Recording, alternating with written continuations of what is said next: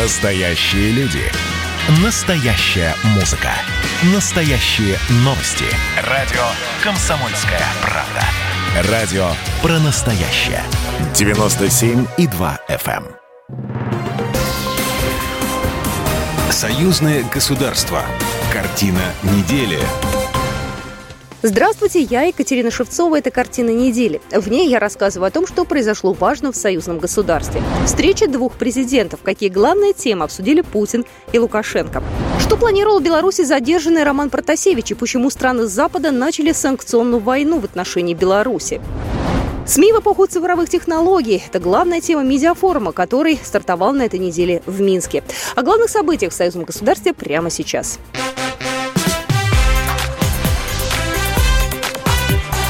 Главное за неделю. Президенты России и Беларуси встретились в Сочи. Лидеры двух стран обсудили развитие союзного государства. По мнению Владимира Путина, интеграция должна идти поэтапно в соответствии с интересами двух стран. Мы с вами занимаемся вопросами строительства союзного государства. Мы делаем это, как это говорится, спокойно, исходя из того, чтобы обеспечить интересы Беларуси, так и России. Двигаемся в этом направлении уверенно. Эта работа дает уже конкретные результаты нашим гражданам. Президенты обсудили ситуацию вокруг и внутри Беларуси. Александр Лукашенко заявил, что страну пытаются раскачать до уровня августа прошлого года. Белорусский лидер акцентировал внимание на реакцию европейских стран после экстренной посадки рейса Ryanair в Минске. Вот этот случай с самолетом. Упрекают военных, что мы там его посадили. Замочили на всю катушку. И если бы не вы, в этот период, я смотрю, москвичи просто... Москва отказывает. Летите вокруг Беларуси, не принимают самолеты в Москве. Сразу почувствовал. Я отвлекаюсь от того, там, что было. Я покажу вам некоторые документы, вы поймете, что там происходит и происходило. Идет попытка раскачать ситуацию до уровня августа прошлого. Самолет президента Боливии в свое время посадили. Да. Президента вывели из самолета, и ничего, тишина. Совершенно верно. Обсудили также президента вопрос энергетики. Владимир Путин напомнил, что в 2021 году начнется промышленная эксплуатация первого блока белорусской АЭС. Президент России назвал строительство и запуск БелАЭС хорошим примером сотрудничества двух государств. Александр Лукашенко прокомментировал инцидент с экстренной посадкой самолета Ryanair в Минске. В овальном зале Дома правительства президент Беларуси встретился с парламентариями, членами Совета Республики, Конституционной комиссии и представителями общественности. Глава государства заявил, что, принимая решение, он думал о безопасности страны. У нас в воздухе под угрозой находилось 123 пассажира из разных стран и 6 членов экипажа. В районе полетов расположена белорусская атомная станция. Вблизи ее и произошел разворот этого самолета. А если бы вдруг нам что, мало Чернобыля? А как бы в такой ситуации реагировали Соединенные Штаты Америки с учетом своего печального опыта? Я скажу вам больше. Дело не только и не столько в этом истребителе, который был поднят абсолютно по всем правилам. Дело еще и в том, о чем мы не говорим, что по моему распоряжению все системы защиты атомной станции, в том числе противовоздушная оборона, были подняты по тревоге, мгновенно переведены в режим полной боевой готовности. По своим должностным обязанностям я должен был защитить людей. Я думал о безопасности страны.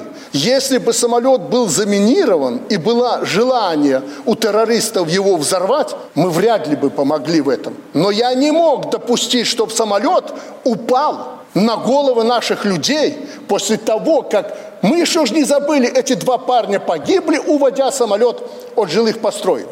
Поэтому не надо меня упрекать. Я действовал законно, защищая своих людей. Так будет и впредь. Президент Беларуси считает, что европейские страны разработали новую тактику атаки на страну и перешли от организации бунтов к удушению. Такие методы воздействия со стороны Запада вскоре ожидают и Россию, уверен Лукашенко. Как мы и прогнозировали, наши недоброжелатели извне изменили методы атаки на государство.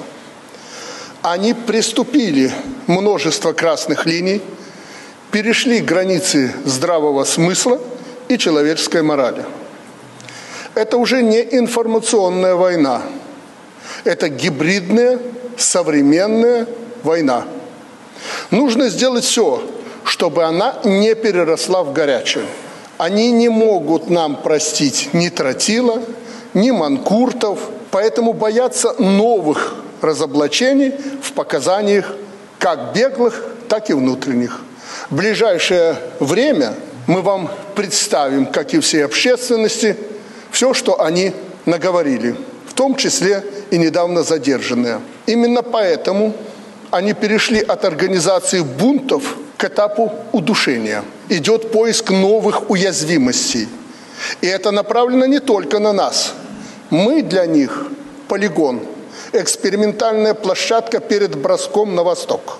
Опробировав у нас, они пойдут туда. Хочу напомнить, что один известный экстремистский канал, который родился на белорусской проблематике, но не на нашей земле, уже вовсю работает против России, показав тем самым истинную цель западных стратегов.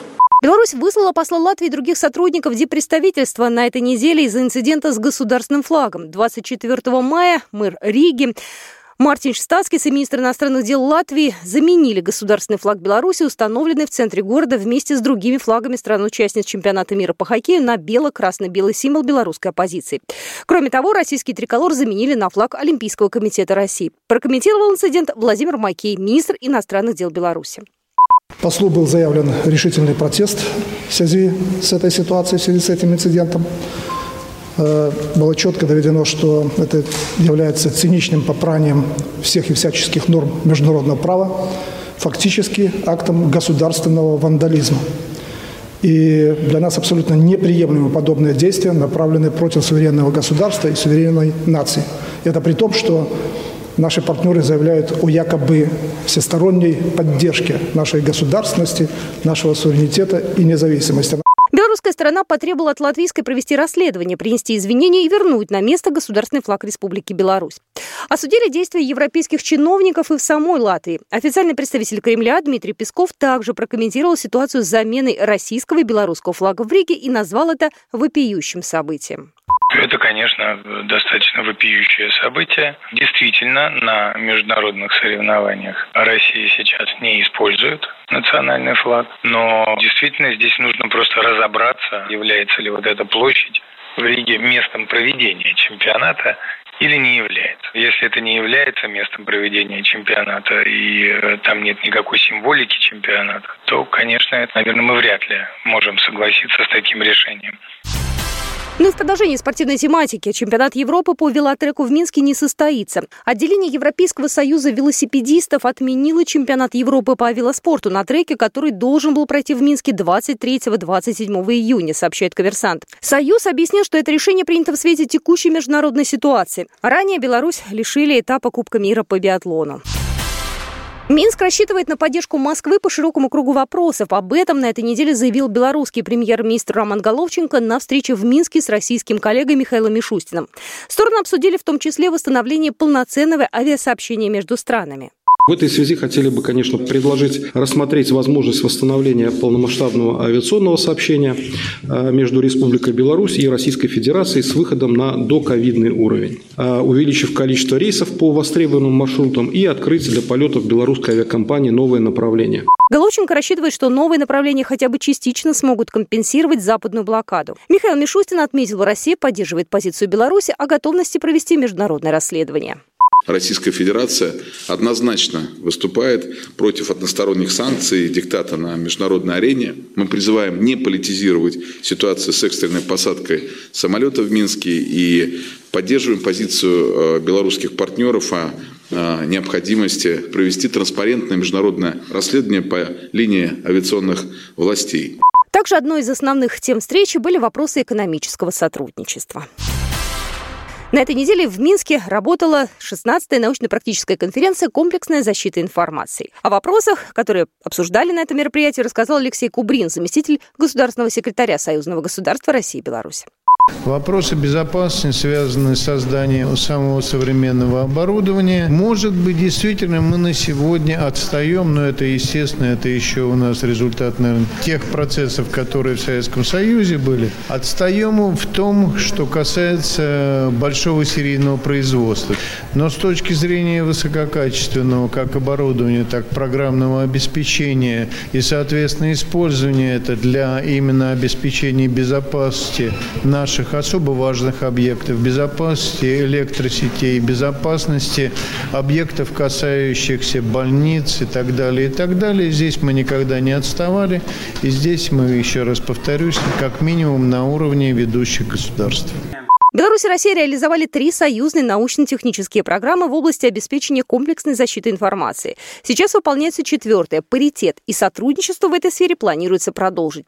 Что же касается нынешней конференции, то ее цель – создание условий для развития комплексной защиты информации как научно-технического направления.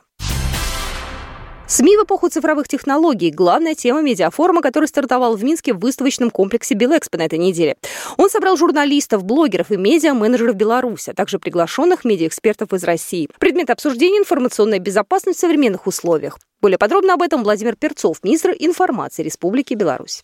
Трансформация медиаполя в Беларуси за последнее время, она достаточно очевидна. Есть, конечно, определенные вызовы, но медиасообщество наше с ними справляется. Мы будем больше делать акцент на практических и теоретических тренингах и лекциях. Приветствие участникам форума направил президент Беларуси. Он отметил роль профессионализма и гражданской позиции журналистов в сохранении единства белорусского народа. Участники форума поделились опытом, обменялись мнениями о том, как работать в условиях цифровизации. А также обсудили фейки в электронных СМИ и новые формы работы журналиста и технологические возможности развития региональных СМИ. Вот такие события происходили в жизни союзного государства на этой неделе. С вами была Екатерина Шевцова. Программа произведена по заказу телерадиовещательной организации Союзного государства. Картина недели.